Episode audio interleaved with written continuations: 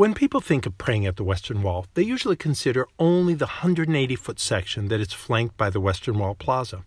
Here, the wall is 62 feet in height, but there's another 50 feet or 60 feet hidden in the 17 layers of stone below the current ground level. Also, it's believed that at the time of King Herod, this wall really was a total of 160 to 180 feet in height. Yes, this is an amazing wall, the Western Wall, but this is the Western Wall proper. The total Western Wall, the total Western retaining wall, is 1,600 feet, and the Western Wall Plaza is not the only part where people go to pray. Today we're going to focus on a different area of the Western retaining wall the egalitarian prayer area, Hakotel HaMasorti, the Western Wall for conservative and reformed Judaism. The Western Wall in front of the prayer plaza is divided into two areas. The section for the men is roughly twice as large as the section for women. There are rules for praying in both areas. For example, men are expected to have their heads covered with a kippah. Women have a dress code as well. Men and women pray separately. But what if a man and his wife want to pray together at the wall? In Orthodox Judaism, that is not allowed.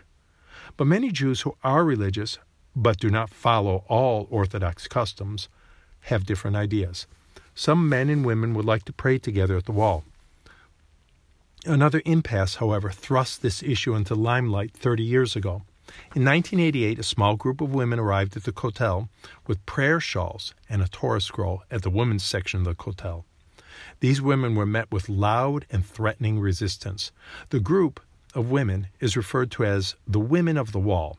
While sev- several rabbis have supported the basic request of women at the wall, that is, to pray at the wall with a Torah scroll, there was and is widespread opposition from Orthodox Judaism.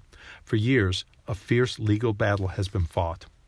Another section of the Western Wall was designated by government officials for the prayers according to conservative and reformed traditions. This allowed for men and women to pray together.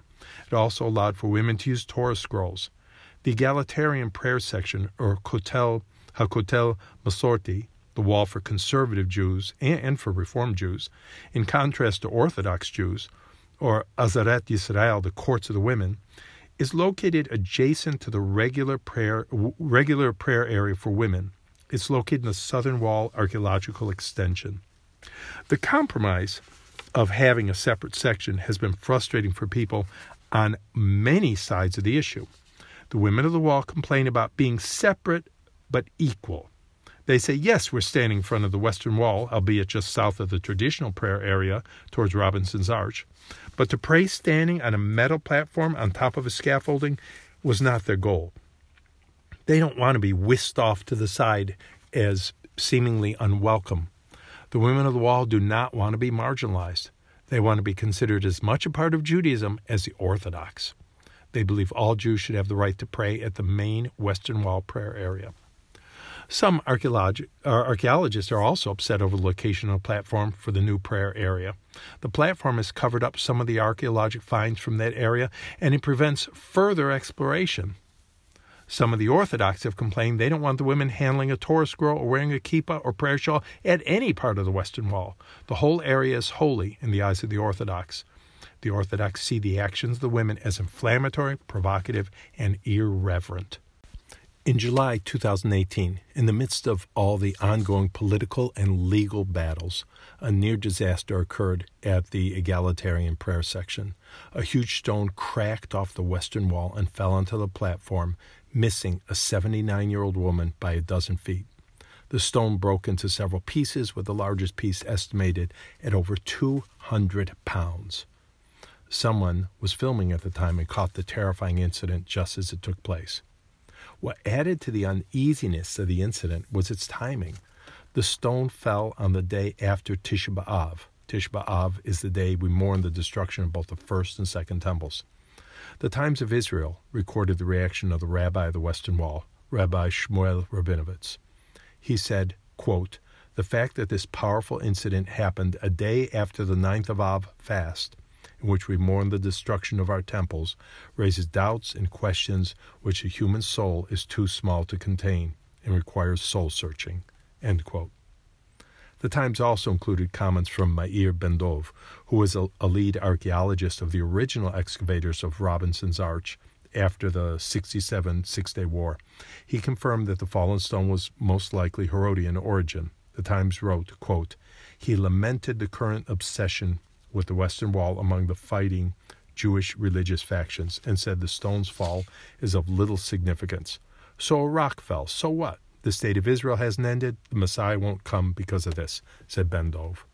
Obviously, people interpreted the uh, incident very, very differently.